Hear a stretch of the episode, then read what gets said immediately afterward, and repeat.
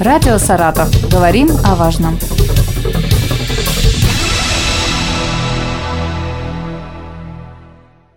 У микрофона Юлия Маслова. Здравствуйте. Сегодня со мной в студии Михаил Николаевич Таргашин, заместитель председателя правительства области, министр промышленности и энергетики региона. Здравствуйте. Здравствуйте. Сегодня поговорим о нефтегазодобыче в регионе. Михаил Николаевич, как можете охарактеризовать нефтегазодобывающий комплекс а, Саратовской области? Саратовская область относится к одному из регионов Приволжского федерального округа, у которых достаточно обширный потенциал, несмотря на то, что есть определенные трудности, то есть это и глубина залегания, и недостаточно обследовано, недостаточно изучено. Опять же, возвращаясь к глубине и залеганию, достаточно сложно и дорогостоящее проводить дополнительные мероприятия, связанные с до, до разведкой, до обследования. Но, несмотря на это, у нас есть потенциал и достаточно большой потенциал, который позволяет нам в перспективе на ближайшие десятилетия говорить о том, что мы можем развиваться и вести дополнительные и геолого-разведочные работы, и уже непосредственно добычу нефти и газа, так же, как и газового конденсата.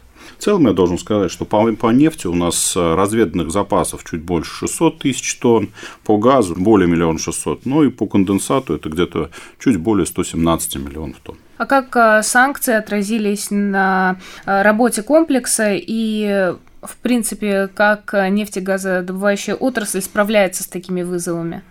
Понимаете, с одной стороны, мы очень сильно боялись этих санкций, да, но вот для предприятий, которые работают в, нашей, в нашем регионе, основная проблема была, что необходимо было найти новых поставщиков и, соответственно, по запасным частям, по оборудованию, которое используется.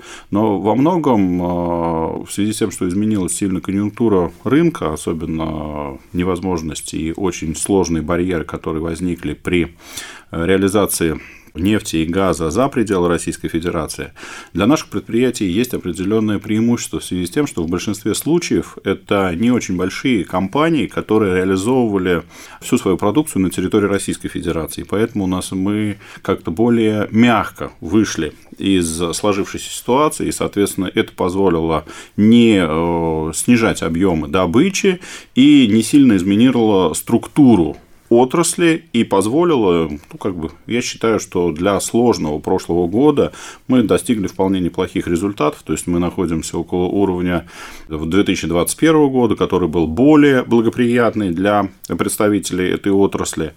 Ну, я думаю, что с теми вызовами, которые сложились в начале прошлого года, нефтедобывающая отрасль Саратовской области вполне успешно справилась и их преодолела. А участвует ли компания в импортозамещении? Ну, во-первых, нефтегазодобывающая отрасль, она как бы не производит продукт, но вот те компании, которые работают и обеспечивают их материалами, оборудованием, вспомогательными материалами, конечно, они активно вовлеклись. То есть, когда разорвались э, логистические цепочки, когда с российского рынка ушли ряд иностранных компаний, к которым уже привыкли, были вынуждены искать э, новые альтернативы, замену этому оборудованию. Но я должен сказать, что в связи с тем, что процесс не останавливается, значит, это вполне успешно реализовано. С другой стороны, это действительно большой шанс, и это слегка встряхнуло всю промышленную отрасль и позволило по-другому посмотреть на это, когда действительно ограничились поставки вынуждены были изучать, смотреть другие рынки, то есть это и азиатские рынки, которые были, но и на территории Российской Федерации достаточно активно предприятия вовлеклись в процесс импортозамещения, и для такой существенной для нашей страны отрасли, конечно, уже многое что сделано. Какие итоги можно подвести по прошлому году? Можете ли сказать об инвестиционных проектах?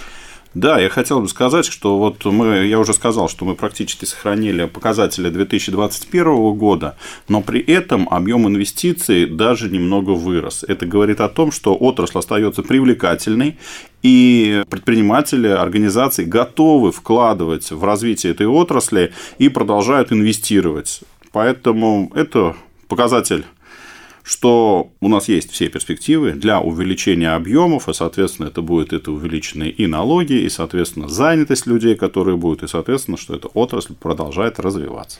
Сейчас практически во всех отраслях промышленности и энергетики внедряют современные технологии. А чем в этом отношении могут похвастаться саратовские предприятия? Ну, во-первых, саратовские предприятия идут в ногу со временем, потому что достаточно конкурентный рынок, и он и был конкурентный, и в настоящее время рынок конкурентный. Соответственно, нужно двигаться и предлагать тот продукт, который и экономически целесообразен, который обеспечивает ту надежность, и очень, что немаловажно, это безопасность. Кроме того, ряд предприятий столкнулись с такими проблемами, как подготовка кадров. Ну, наверное, сейчас очень много об этом говорится, и на фоне тех изменений, которые происходят в промышленном комплексе, конечно, всем нужны квалифицированные люди. И наши саратовские предприятия не отстают, поэтому ярким примером может служить Энгельский колледж, на базе которого была открыта профильная кафедра, которая помогает, то есть она фактически оборудована как э, пульт работы бурильщика. Соответственно, это позволяет уже готовить специалистов, которые на выходе из этого учебного заведения уже не боятся, а они в реальности могут э, сесть за реальную буровую установку и совершить все необходимые мероприятия как бы, по освоению новых скважин месторождений. В то же время на базе этого оборудования проецируются и моделируются внештатные ситуации, что тоже как бы очень э, позитивно сказывается, как я уже сказал, на безопасности, потому что человек не должен растеряться и должен принять все меры в соответствии с теми инструкциями и методическими материалами для, во избежание аварийных ситуаций, так как мы все понимаем, что это взрыва, опасное производство, в котором нельзя допускать ошибок, дабы избежать серьезных разрушительных последствий, ну и самое главное, человеческих потерь человеческих жизней. А молодые специалисты, вот э, студенты колледжа, э, как отзываются о таких возможностях? Когда мы открывали эту кафедру, конечно, глаза горят, потому что это хорошо отремонтированное современное помещение, оснащенное современным оборудованием. Это действительно тот, э, как это даже не манипулятор, а это фактически как тренажер, можно сказать, на котором можно отрабатывать практические действия.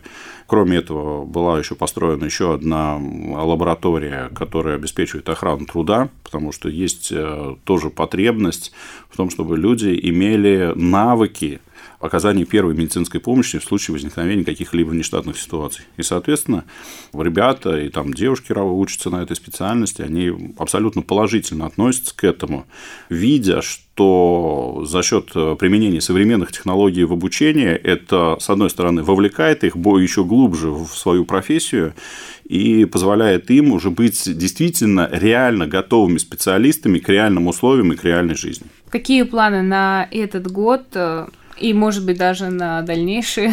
Ну, как я, как я уже говорил, процесс не останавливается, объем инвестиций растет, соответственно, это говорит о том, что перспектива есть, перспектива будет. Единственное, конечно, общая мировая конъюнктура, это и ни для кого не секрет, что мы привязаны к цене на те ограничения, которые вводятся. Я надеюсь, конечно, что ситуация изменится, это позволит более свободно работать нашим предприятиям, получать больше прибыль, которую они могут инвестировать в развитие, в разведку, подготовку кадров, укрепление материально-технической базы.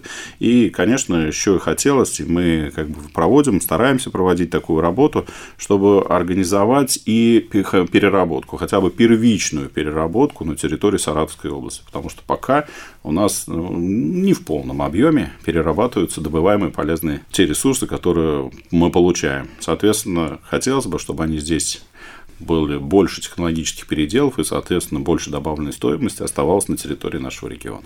А вот э, в привлечении молодых кадров какая работа планируется? Ну, я вот сказал по поводу того, что создаем нормальные условия, чтобы как молодые люди не, не были оторваны, потому что самое страшное, когда они учатся по одним учебникам, по одним технологиям, а потом они приходят в реальной жизни, в реальную жизнь, и оказывается, что все по-другому. Это как бы один аспект. Второй аспект – это все-таки информирование исследование об уровне средней заработной платы. Она достаточно высокая в этой отрасли, то есть она выше, чем средняя по региону, соответственно, она до сих пор остается привлекательным фактором при выборе э, как бы, направления обучения и последующей последующего трудоустройства. Спасибо вам большое. Напомню, сегодня о нефтегазодобывающем комплексе Саратовской области мы поговорили с Михаилом Николаевичем Таргашиным, заместителем председателя правительства области, министром промышленности и энергетики региона. Спасибо большое.